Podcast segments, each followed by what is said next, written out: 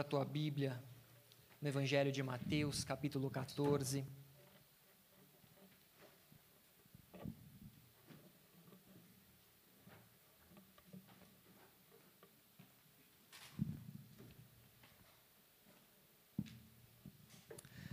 A palavra diz a partir do versículo 13, nós vamos ler só o 13 e o 14. Jesus, ouvindo isto, retirou-se dali num barco para um lugar deserto, à parte. Sabendo as multidões, vieram da cidade seguindo-o por terra. Desembarcando, viu Jesus uma grande multidão compadeceu-se dela e curou os enfermos. Feche os seus olhos, abaixa a sua cabeça. Senhor amado, Pai querido, em nome de Jesus, nós sabemos que o Senhor já está aqui. O Senhor ouviu a nossa adoração, o Senhor nos visitou, o Senhor transformou a atmosfera desse lugar, nos envolveu em seus braços, Pai. Senhor, em nome de Jesus, mas nós queremos mais de Ti. Nós queremos te pedir que o Senhor fale ao nosso coração. Aqui está a sua igreja, Pai.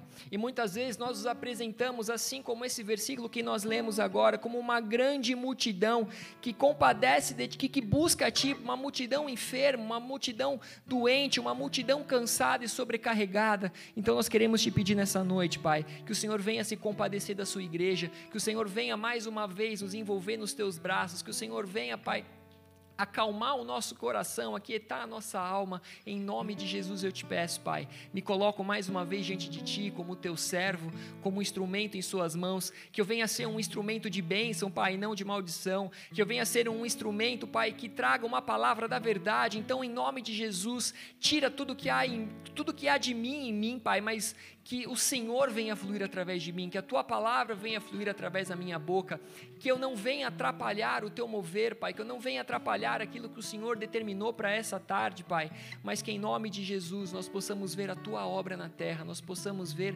as vidas sendo salvas, alcançadas pela tua palavra e que em nome de Jesus o Senhor seja honrado e glorificado nessa noite. Eu repreendo, Pai, mais uma vez toda a sonolência, todo devagar, todo devagar da mente, todo o caminhar desnecessário, tudo aquilo, Pai, que, que, que fuja, Pai, do temor e tremor que, que é devido a Ti, Senhor, que caia por terra em nome de Jesus. Nós queremos reverenciar a Tua palavra e a Tua presença, em nome de Jesus. Amém. Igreja amada, esses versículos eles tratam de um momento que antecede o tão conhecido por muitos de nós, né, milagre da multiplicação de pães e peixes. Isso acontece antes do primeiro milagre de pães e peixes. Mas eu gostaria de colocar o foco agora não na multiplicação desses pães e peixes, mas eu gostaria de colocar o foco no acontecimento que antecede a esses versículos lidos, que levou Jesus a se retirar de um local onde eles estavam. Então, nós lemos aqui que ouvindo isto, ouvindo isto o quê? O que, que Jesus ouviu que o fez se retirar de um local? O que Jesus havia ouvido que o levou a querer se retirar para um lugar deserto, à parte, distante de toda aquela multidão? Ainda no capítulo 14, a Bíblia nos fala sobre Herodes Antipas. Ele era o governador da Galiléia e da Pérea, conhecido como o tetrarca. E esse homem ele havia mandado capturar, amarrar e prender João Batista, porque João Batista o havia exortado a, por estar cometendo o adultério com Herodias, que era a sua cunhada, que era esposa do seu meio-irmão. Mas quem era João Batista? João Batista era aquele que a palavra aponta como a voz que clama do deserto, aquele que veio para preparar o caminho de Jesus Cristo, né? Aquele que o batizou, aquele que disse: Eis o Cordeiro de Deus que tira o pecado do mundo. Ele apontou o Cordeiro de Deus que tiraria o pecado do mundo. Ele foi aquele que, segundo a palavra de Deus, batizou Jesus Cristo, que disse: Eu não sou digno de desatar as sandálias dos teus pés. Mas Jesus disse também que esse homem, né, dos homens nascidos de mulher, ele era o maior de todos eles. Então Herodes ele queria matar João Batista, porém não fazia porque ele temia o povo.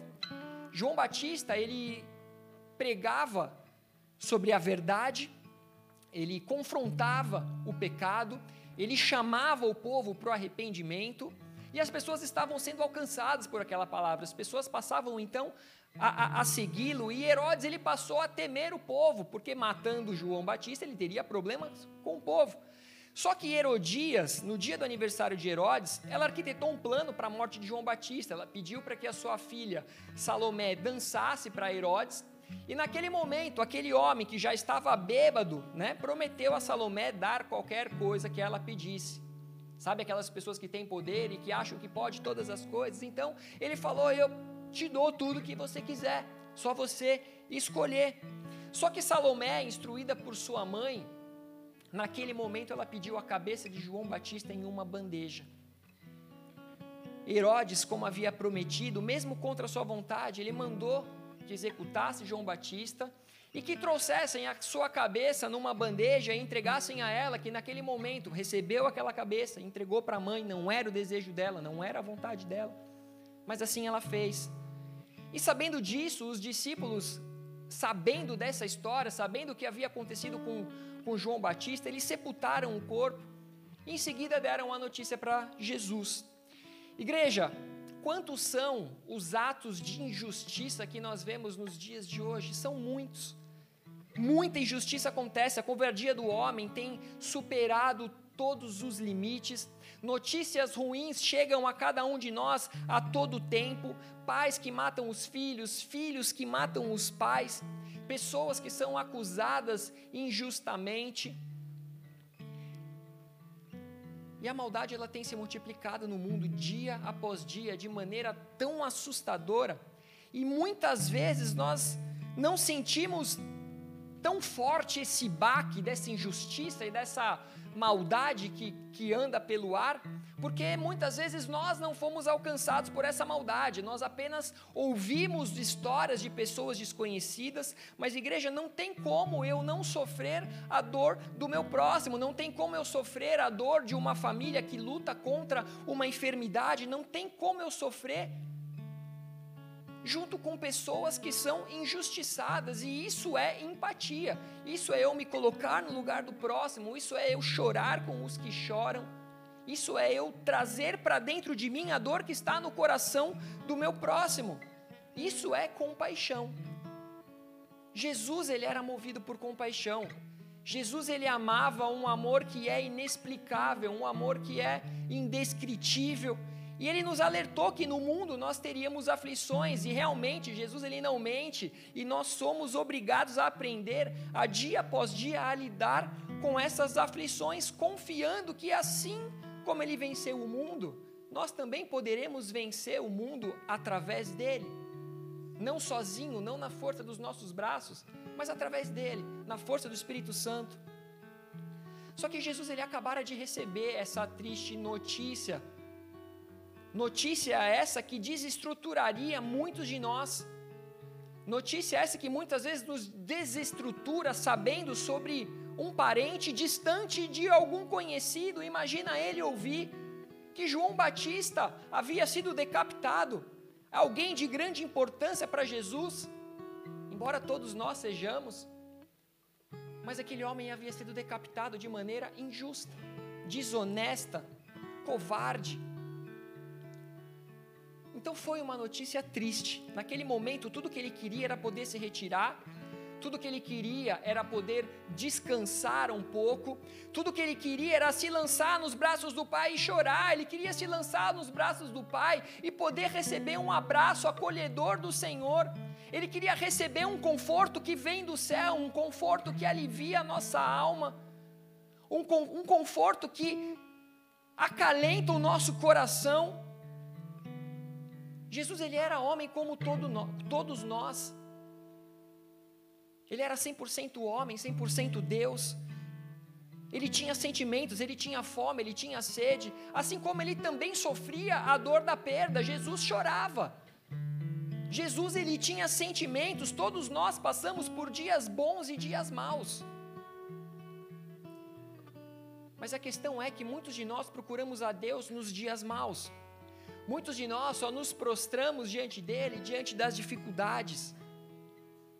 Eclesiastes 12, 1 diz o seguinte: Lembre-se do seu Criador nos dias da sua mocidade, antes que venham os dias maus e cheguem os anos em que você dirá: Não tenho prazer neles. O Senhor, Ele é bom sim. O Senhor, Ele é conselheiro sim, misericordioso sim. Ele restaura e alivia a alma, Ele dá vigor ao cansado.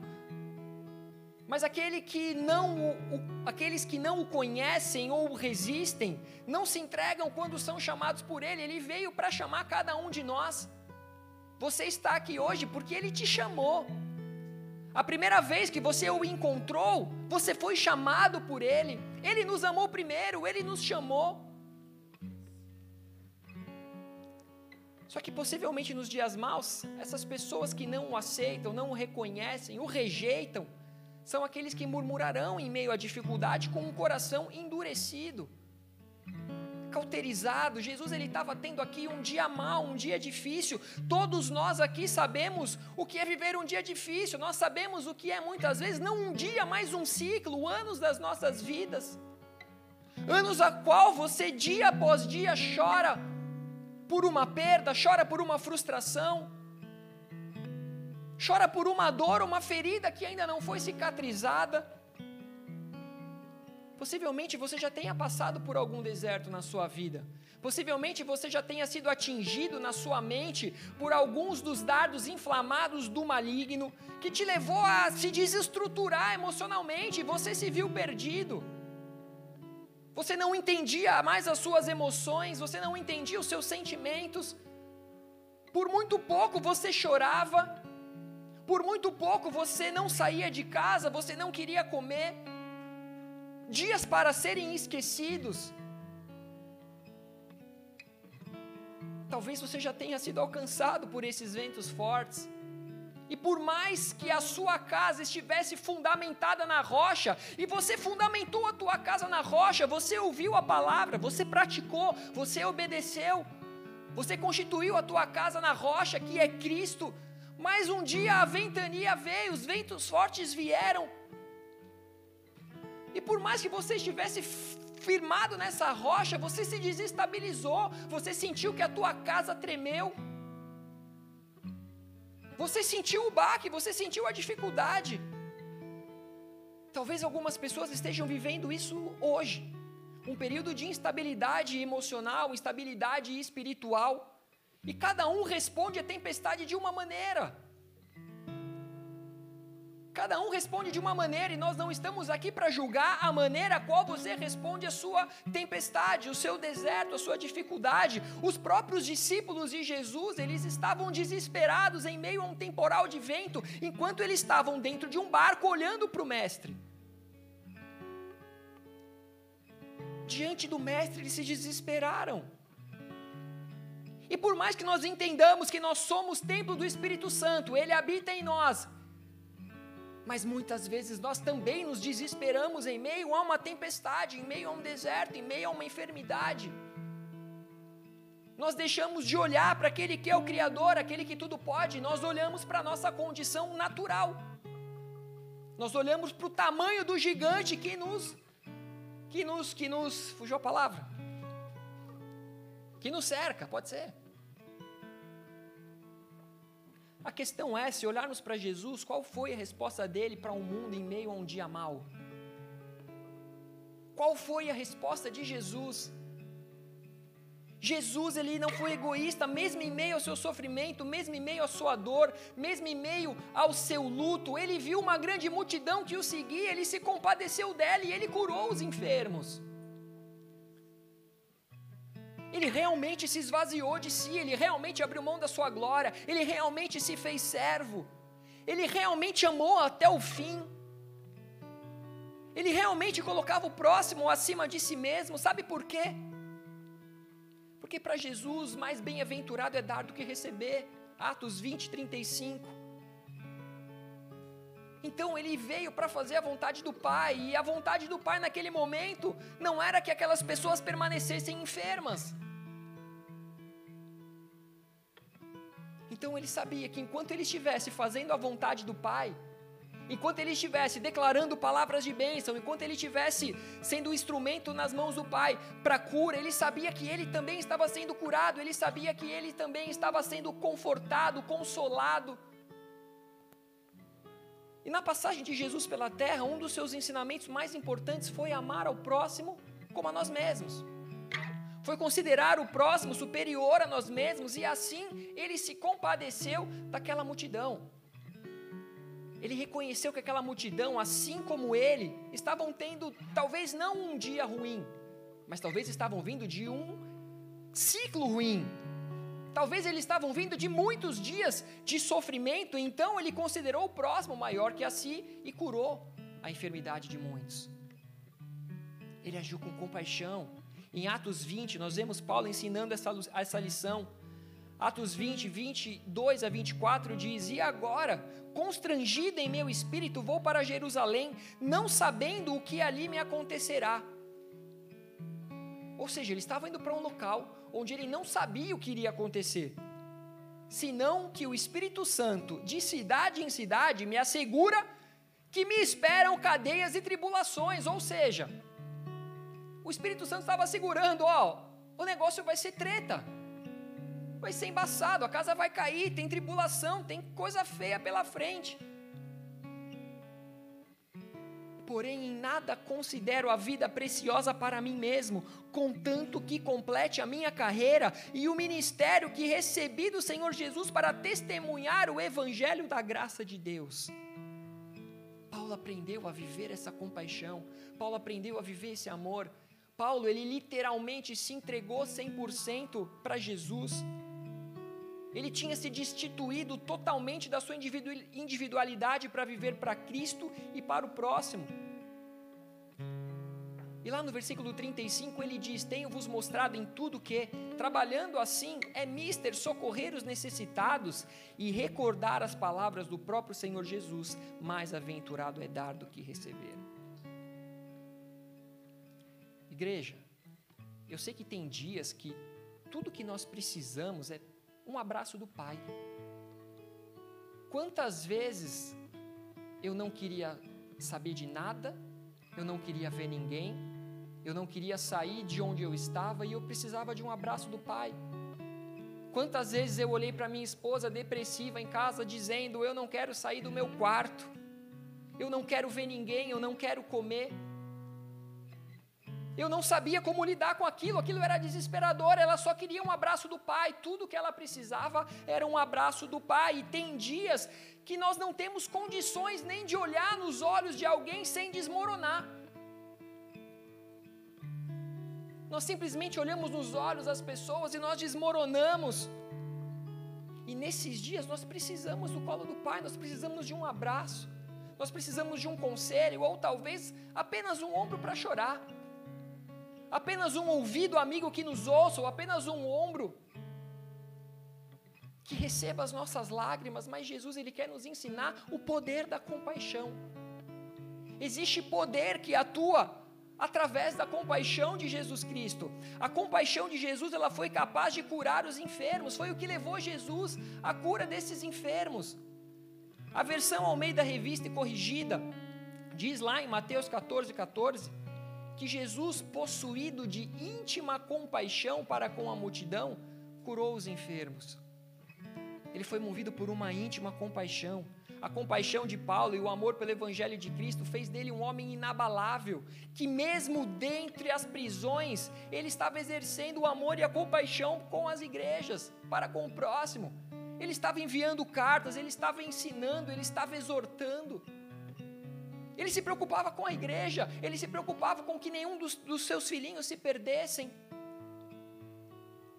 E a tradução da palavra compaixão, a partir do termo original grego, significa literalmente intestino e, ou entranhas. Como assim, intestino, entranhas? Os gregos eles consideravam o intestino como o lugar onde se originavam as emoções mais fortes. Talvez em algum momento de nervosismo, de ansiedade, você sentiu uma dorzinha de barriga ou não. Pessoas ansiosas tendem a sentir dores abdominais. Mas assim como originavam as emoções mais fortes, assim também como o lugar onde se originavam as suaves misericórdias e os sentimentos de afeição, como a compaixão, a solidariedade, a piedade. E essa é a causa direta de pelo menos cinco milagres de Jesus a compaixão.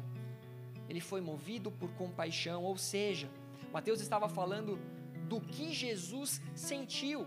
E para isso ele foi buscar, para que ele escrevesse o que Jesus sentiu, a palavra compaixão, compadecer, que significa que, os intesti que o intestino se mexeram.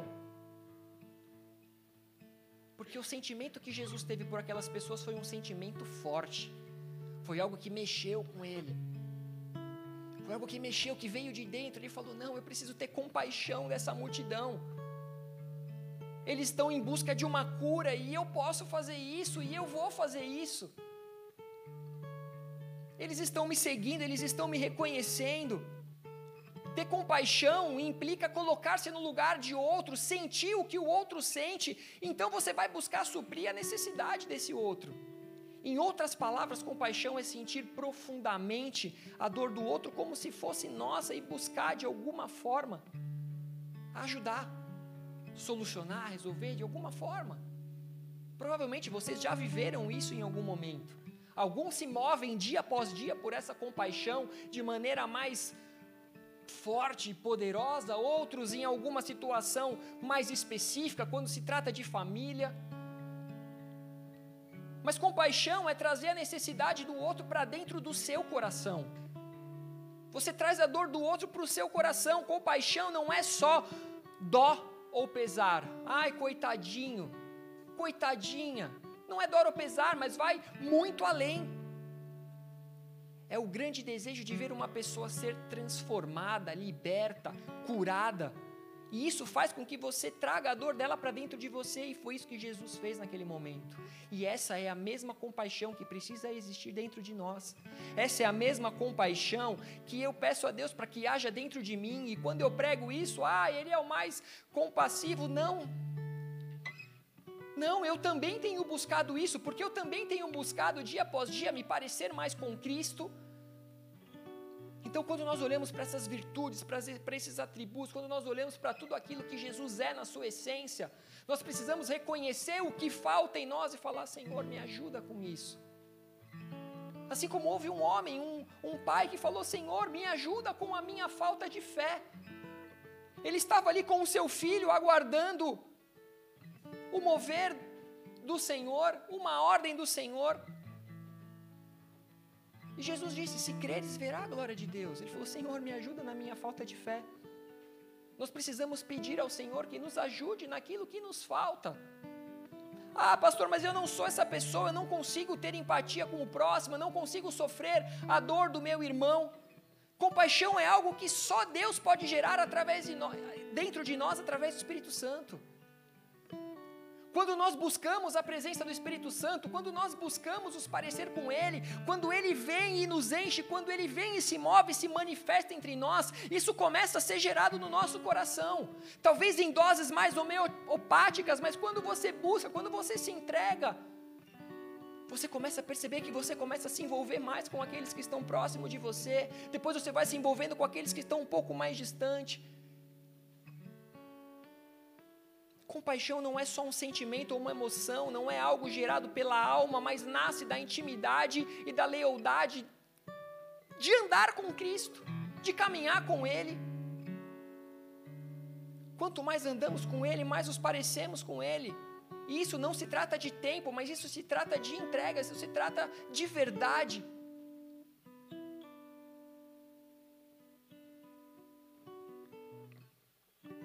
Nasce através do seu amor e alegria de andar segundo os passos de Jesus. Então o Espírito Santo que habita em você fará com que você sinta nas suas entranhas o desejo de fazer algo pelo próximo. Talvez esse próximo seja o teu irmão, a tua irmã, o teu pai, a tua mãe. Talvez o teu coração se endureceu, se enrijeceu até para esses. Mas quando você começa a se voltar para o Senhor, quando você começa a entender novamente as palavras de vida eterna, você pensa: meu Deus, como é que eu posso ter um coração duro em relação ao meu pai e à minha mãe, sendo que a palavra da verdade, a palavra do Criador diz que eu devo honrar o meu pai e a minha mãe? Como que eu honro meu pai e a minha mãe com um coração endurecido, um coração cheio de raiva, de ira? Então você fala: Senhor, me ajuda, me ajuda, eu preciso Eu preciso tirar isso de dentro de mim. Em que momento que eu permiti que essa ira invadisse o meu coração? Em que momento eu permiti que esse ódio me, me transformasse em quem eu tenho me transformado? Me constrange com o teu amor, me constrange com a tua verdade, me convence através do teu espírito dos meus erros. Conforme isso vai acontecendo, você começa a sentir novamente aquele amor por aquele que te gerou. Não importa quais foram os erros dos seus pais, não importa se você foi abandonado, não importa se você foi rejeitado. Não importa se eles não estão mais presentes, mas o que importa é o que você gerou no seu coração. E o que importa é que o que gerou no seu coração talvez tenha te impedido de ser essa pessoa compassiva como Jesus é. Talvez você não tenha visto sinais e maravilhas te seguirem, por quê? Porque falta compaixão em você, e a compaixão tem o poder de fazer com que nós vejamos milagres e maravilhas. Igreja, é impossível dizer que ama a Cristo sem amar e tem compaixão pelo próximo.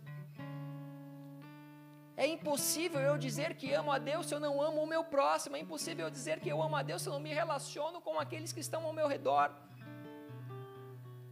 É impossível tocar o coração de Deus sem tocar o coração das pessoas. Quando você toca o coração das pessoas, você está tocando o coração do Pai. Quem aqui é pai? Levanta a mão.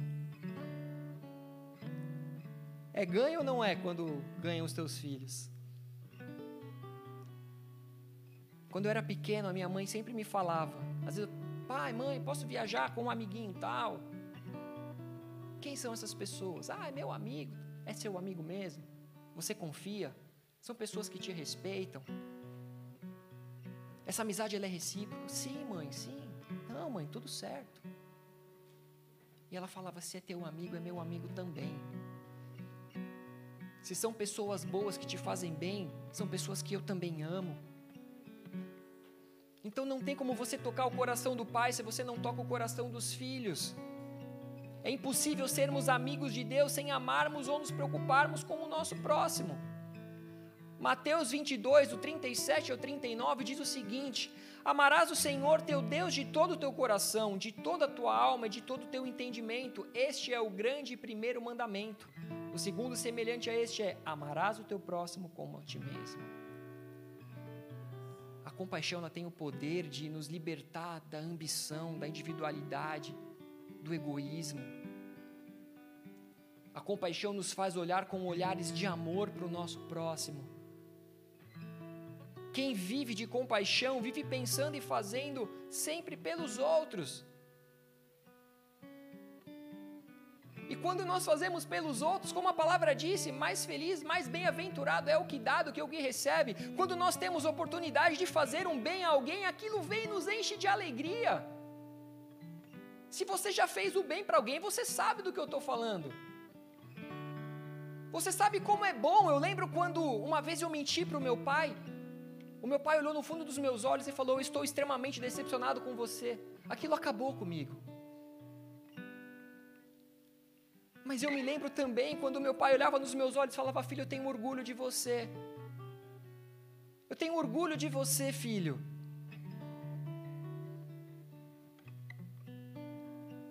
Bom agradar o nosso pai. Como é bom agradar o nosso pai.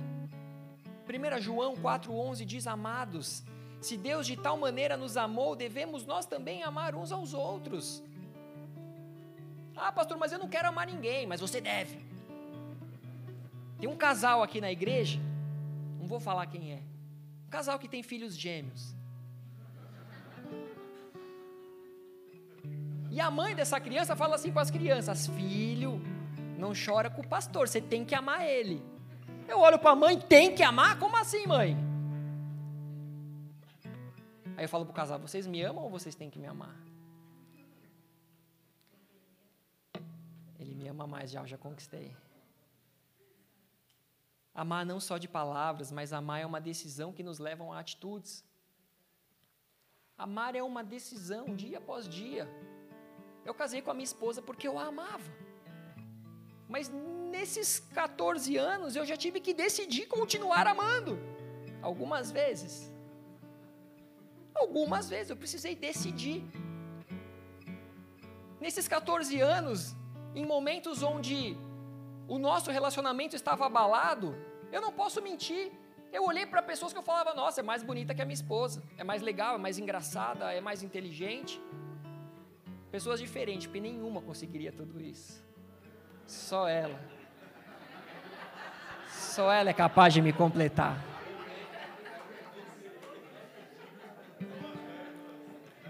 Só ela é capaz de me completar. Em uma talvez tinha beleza, em outra talvez tinha. Ah, não, mais, mais. Mas, mas o sofá vai estar arrumado para mim. Eu espero que isso nunca tenha passado na sua cabeça, porque senão, quem vai para o sofá é você. Está amarrado em nome de Jesus. Sofá não é lugar de ninguém dormir, amém, igreja? Casais, estou falando sério, casais. Não abram essa brecha no casamento de vocês. Brigaram, tudo bem, mas respeitem o leito de vocês. Esse lugar é santo. Não dê espaço para que o inimigo tome o teu lugar no teu leito tirar aliança, amaldiçoar o teu cônjuge. Isso são brechas que nós damos para o inimigo entrar no nosso casamento. Opa, casamento. Amém? Então, cara, você tem o teu lugar na tua cama. Você tem um, um dedo aqui, ó, que foi destinado para aliança. Só que não só um dedo, mas essa aliança ela está no seu coração. Você pode até tirar a aliança do seu dedo, mas se algum dia você tirar essa aliança do seu coração, mas amar é uma decisão. E foi isso que fez o bom samaritano. Lá em Lucas 10, 33, diz que certo samaritano que seguia o seu caminho, passou-lhe por perto e, vendo, compadeceu dele. Ele se compadeceu de alguém ao qual ele estava passando por perto em seu caminho Algo se moveu nas entranhas daquele samaritano que ele entendeu que ele não poderia ficar indiferente àquela situação. O homem a qual ele acabava de encontrar, o homem a qual ele acabara de cruzar, era alguém que tinha caído na mão de, nas mãos de assaltantes, de bandidos, homens que além de roubá-lo haviam ferido, deixando-o, assim como a Bíblia diz, praticamente semi-morto. Praticamente não, a Bíblia diz deixando como semi-morto.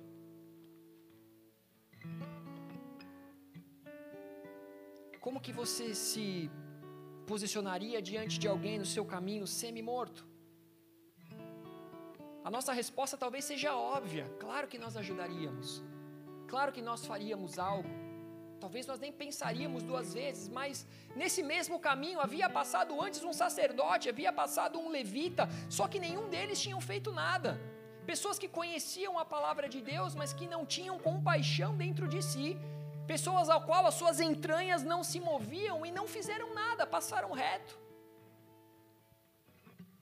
Só que aquele samaritano cheio de amor em si, cuidou dos seus ferimentos, aplicou nele óleo, vinho nas suas feridas, pôs o vinho que era antisséptico, o óleo que era calmante, que era curativo. Depois ele colocou sobre o seu animal, provavelmente ali um jumentinho, levou para uma hospedaria pediu para que cuidassem daquele homem, falou que ele arcaria com os gastos. Ele amou o seu próximo. Talvez haja no dia de hoje alguém que se veja como esse homem. E eu não digo como samaritano, mas como semi-morto. Talvez existam pessoas aqui que estão como um semi-morto, sem sonho, sem esperança, pessoas fisicamente abaladas, espiritualmente em coma. Pessoas que a única força que tem é para pensar, Senhor, desliga a máquina. Desliga a máquina porque eu não quero mais, desliga a máquina porque eu não aguento mais. Desliga a máquina porque se o Senhor não desligar, eu vou fazer uma bobeira.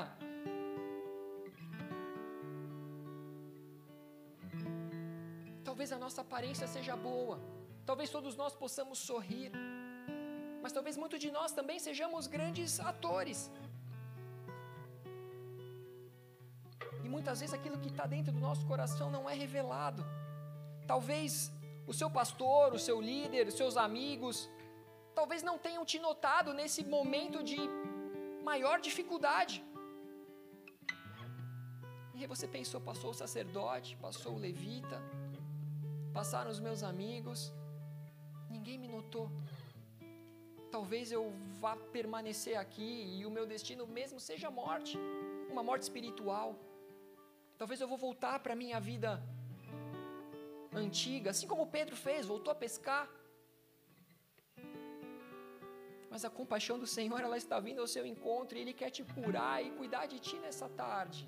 Nunca sei quando é tarde, quando é noite. Moro falo tarde, moro falo noite. Mas a convicção é que o Senhor está aqui.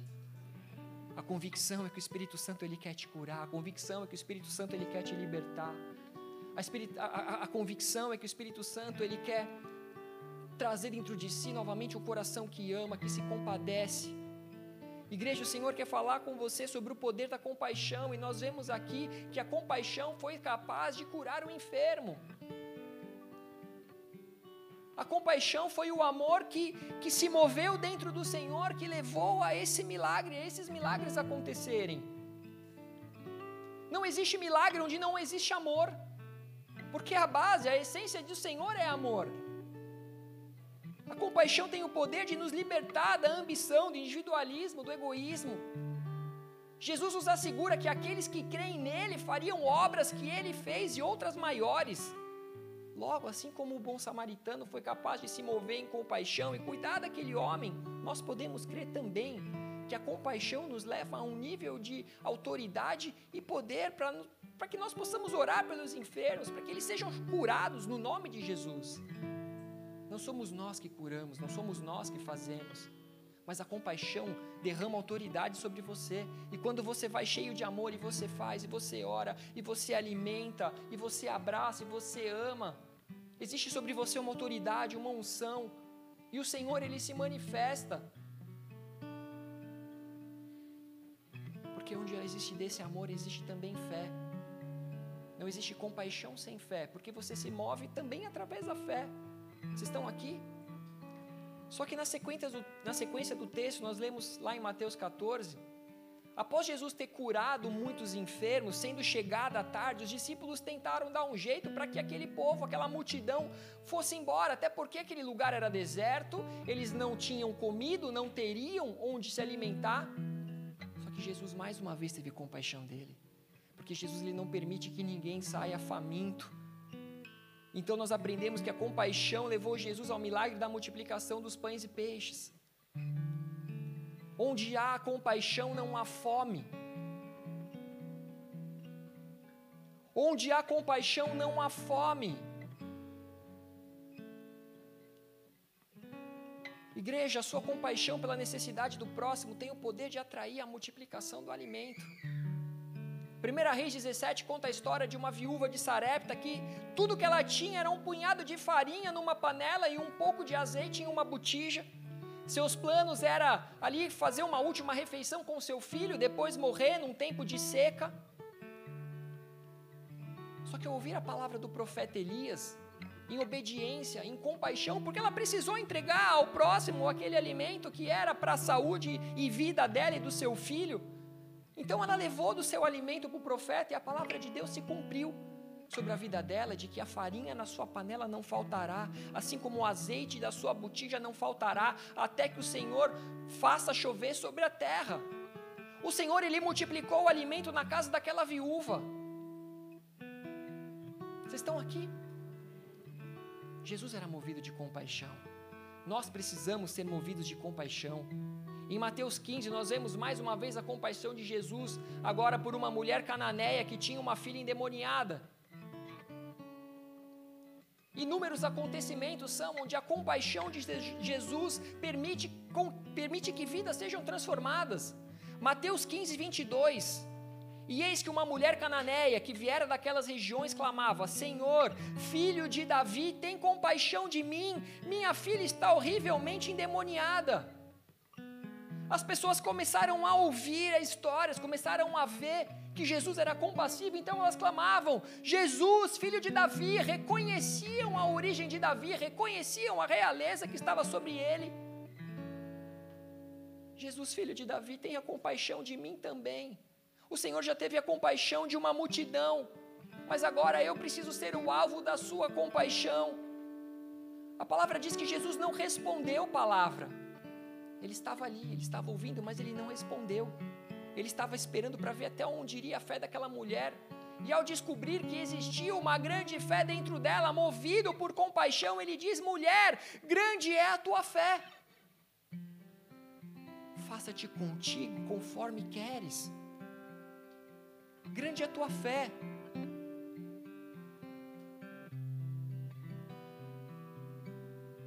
Naquele momento a filha dela ficou salva. Naquele exato momento a filha dela se tornou sã.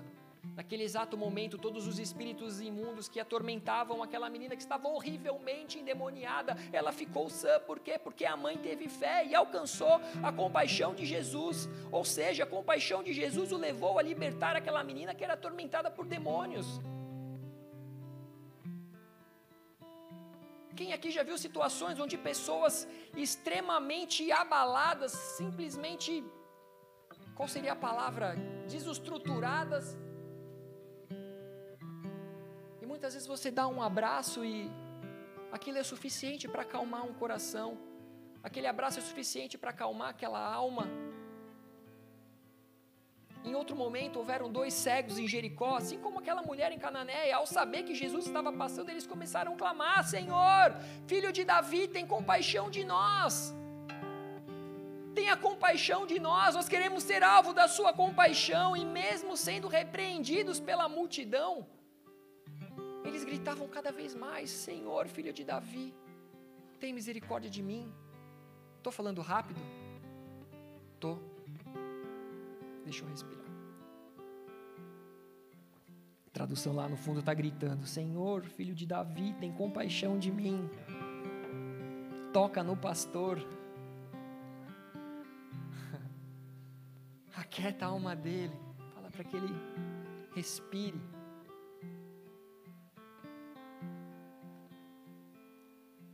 mais uma vez em Mateus 20, 34.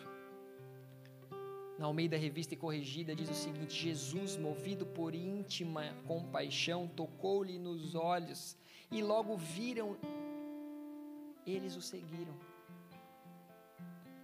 Possivelmente aqui na versão do telão deve estar falando: condoído, Jesus tocou-lhe os olhos. É isso?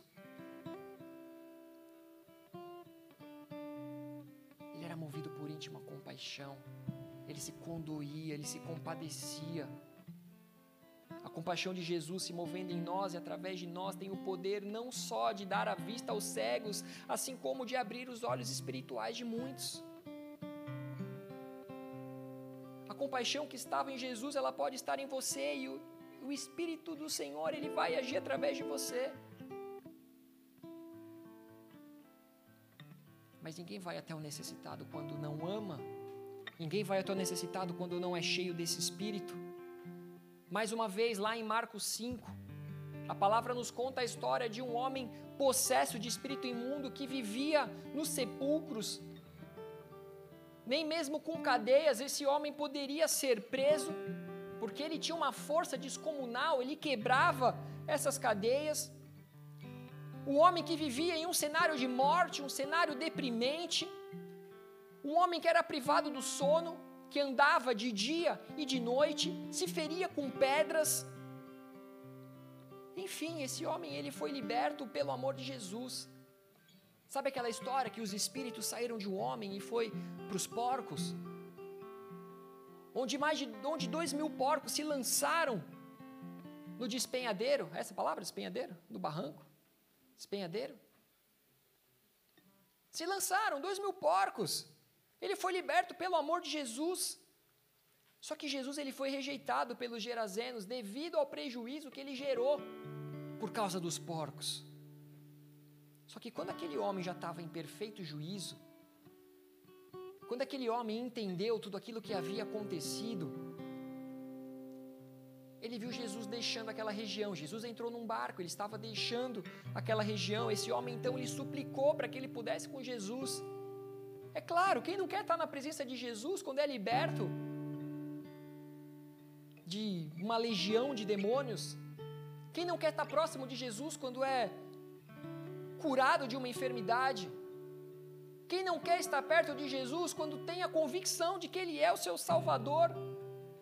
Então esse homem ele quis seguir Jesus, só que Jesus não permitiu e ele disse lá em Marcos 5:19 Jesus, porém, não lhe permitiu, mas ordenou-lhe: Vai para a tua casa, para os teus, anuncia-lhe tudo que o Senhor te fez e como teve compaixão de ti. A compaixão de Jesus por aquele homem não só o libertou dos espíritos malignos que o aprisionavam, como também teve o poder de reconciliar e restaurar aquela família.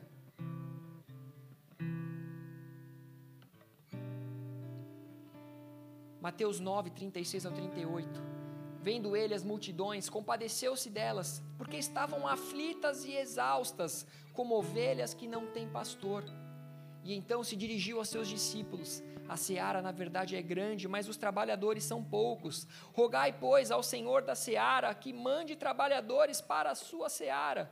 Igreja, por onde Jesus passava, ele se compadecia pelo próximo. Eles se compadeciam por aqueles que estavam aflitos, por aqueles que estavam exaustos. Ele simplesmente dizia: Vinde a mim, vós que estáis cansados e sobrecarregados, e eu vos aliviarei. Eu sou compassivo, vem a mim, porque eu vou tirar esse fardo, eu vou trocar de fardo com você, o meu fardo ele é leve. A compaixão de Jesus tem o poder de trazer alívio. Jesus ele quer nos trazer alívio nessa noite. E quantos são aqueles que precisam de alívio no dia de hoje? Quantos são aqueles que precisam de alívio? Quantos são os que estão se sentindo cansados e sobrecarregados? Quantos são as ovelhas que se sentem sem pastor no dia de hoje? Não só aqui dentro, mas para aqueles que estão lá do lado de fora também. Existem muitas pessoas do lado de fora que são como ovelhas sem pastores, que não têm, que se sentem cansadas, exaustas, sobrecarregadas. Mas essa mesma compaixão que era vista em Jesus precisa existir em nós, e Ele mesmo nos diz que os, traba diz que os trabalhadores, aqueles que são movidos pela compaixão, são poucos. Poucos são aqueles que são movidos por compaixão e trabalham a favor do reino. Onde estão os trabalhadores para essa seara? Existe alguém aqui que é movido de compaixão? Existe alguém aqui que é trabalhador para essa seara? Meia dúzia.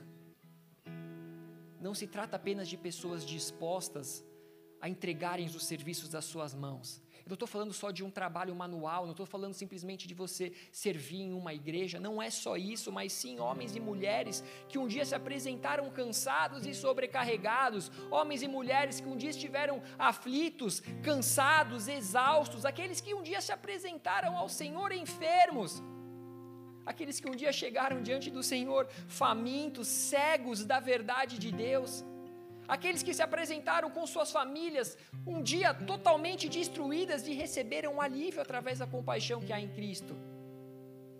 Essas pessoas, agora, através do amor demonstrado pelos irmãos que buscam viver essa mesma compaixão, se movendo dentro de si através da busca do relacionamento mais íntimo com o Espírito Santo. Ou seja, um dia você recebeu, um dia você foi amado, um dia você foi liberto pela compaixão na vida de um irmão. Agora é o momento de você ser um trabalhador que se move por compaixão, você ser aquele que leva desse amor, você ser aquele que leva dessa luz, você ser daquele que leva alegria, porque você é sal dessa terra, você precisa levar sabor, você precisa levar alegria, você precisa levar esperança. Você precisa restituir alianças que foram quebradas com o Senhor. Você precisa ser um instrumento de bênção nessa terra. Onde estão aqueles que muito foram amados e por isso muito amam? Aqueles que muito foram amados, muito amam. Aqueles que foram alvo de compaixão se tornam aqueles que carregam dentro de si esse mesmo amor.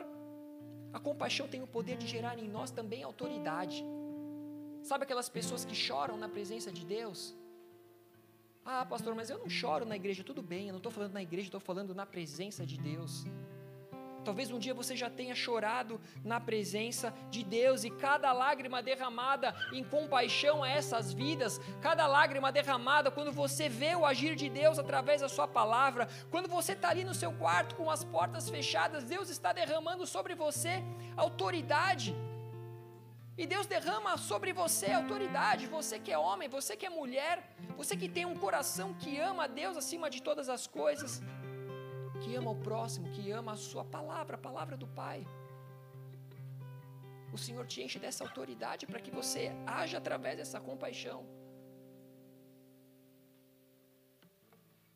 A compaixão, ela precisa nos levar a separar o pecado do pecador.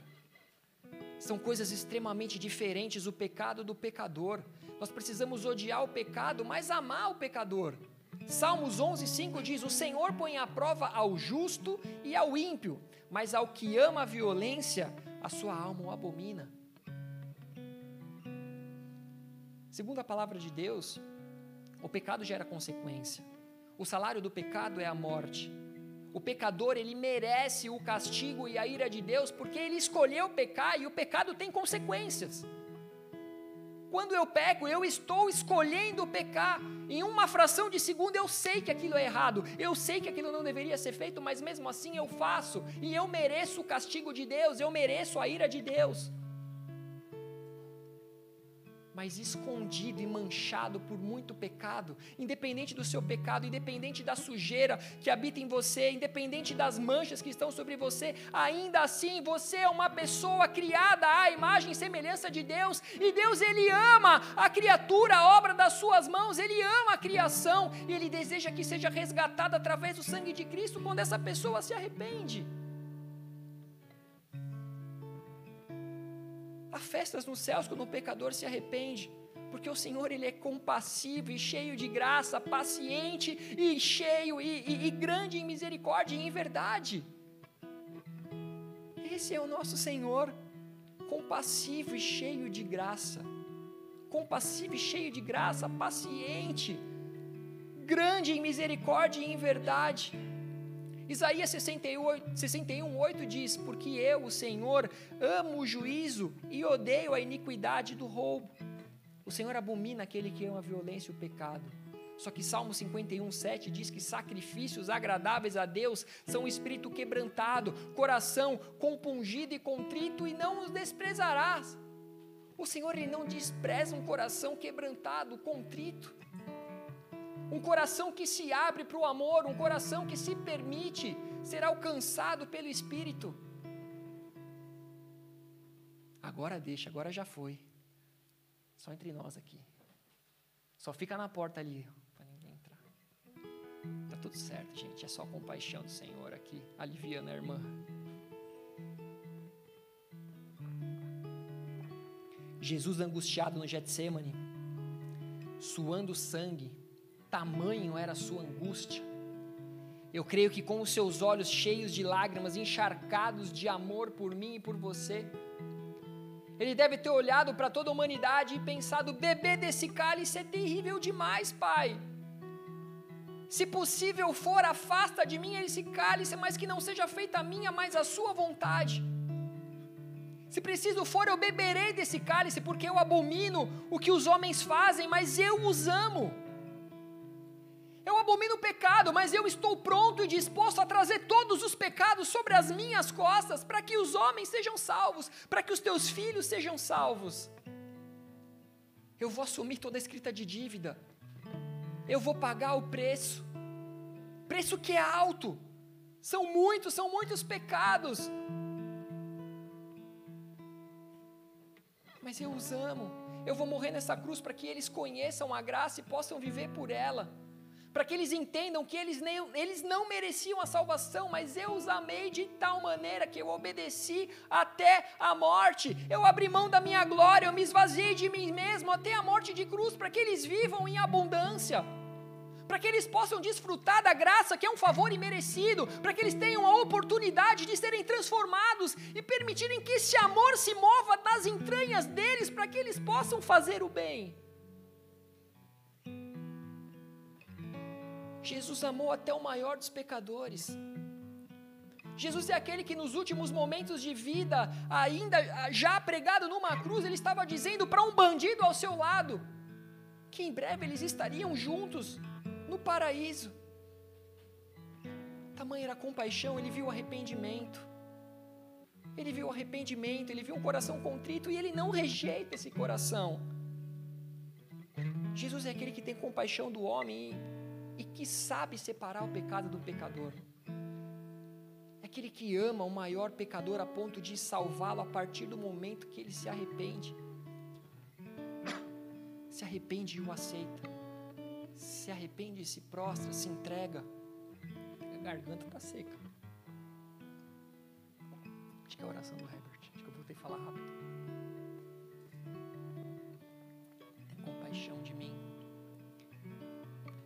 É a condição de Cristo para a salvação. Só somos salvos quando reconhecemos o Salvador. Só somos salvos quando o aceitamos dentro do nosso coração. Só somos salvos quando confessamos Jesus, o Filho de Deus, aquele que ressuscitou ao terceiro dia, está assentado à destra do Pai.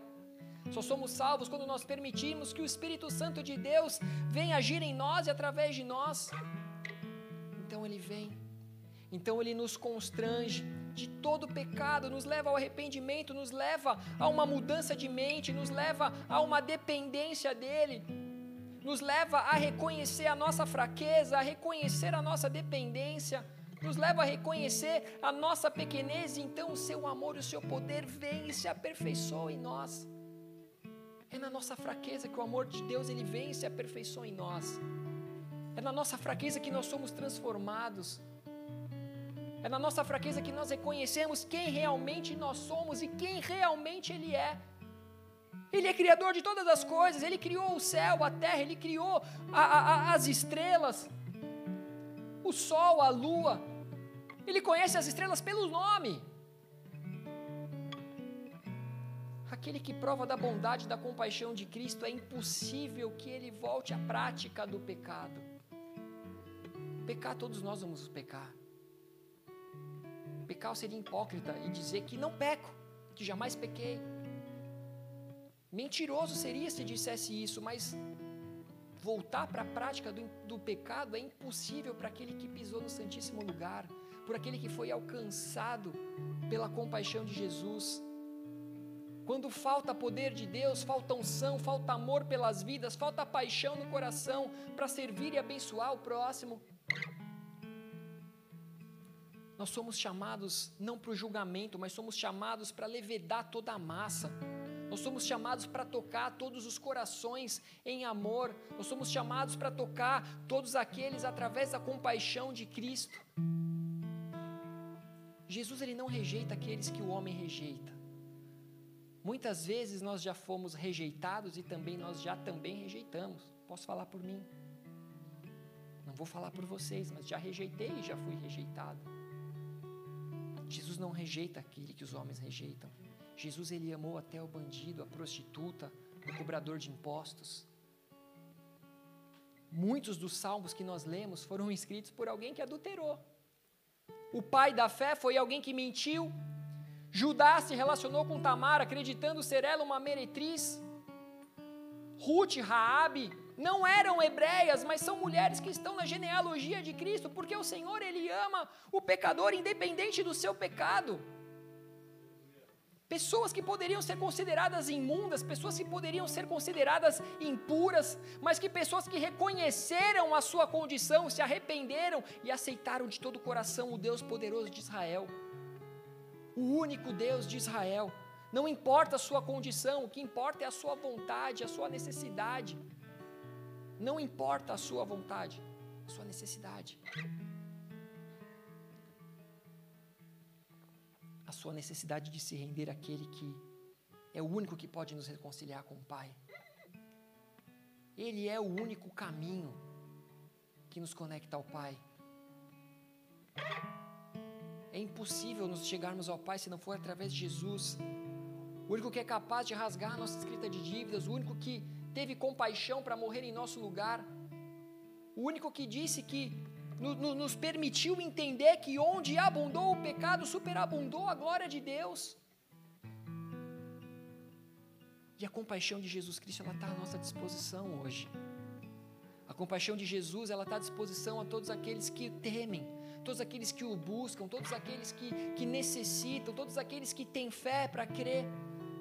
Você só precisa crer que Ele é o filho de Davi, você só precisa crer que Ele é o Filho de Deus, você só precisa aceitá-lo de todo o seu coração, confessá-lo como seu Senhor e Salvador com a sua boca.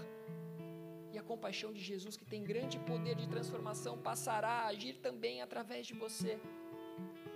Para que aí sim você se torne um cristão, aquele que anda no caminho de Cristo, aquele que se parece com Ele, aquele que se veste como Ele, não nos dias de hoje, mas aquele que fala com o mesmo timbre de voz, aquele que tem a mesma mansidão, aquele que tem a mesma paciência, aquele que tem o mesmo brilho nos olhos, o mesmo sorriso, as mesmas atitudes de amor. Os seus olhos no seu lugar, abaixa sua cabeça.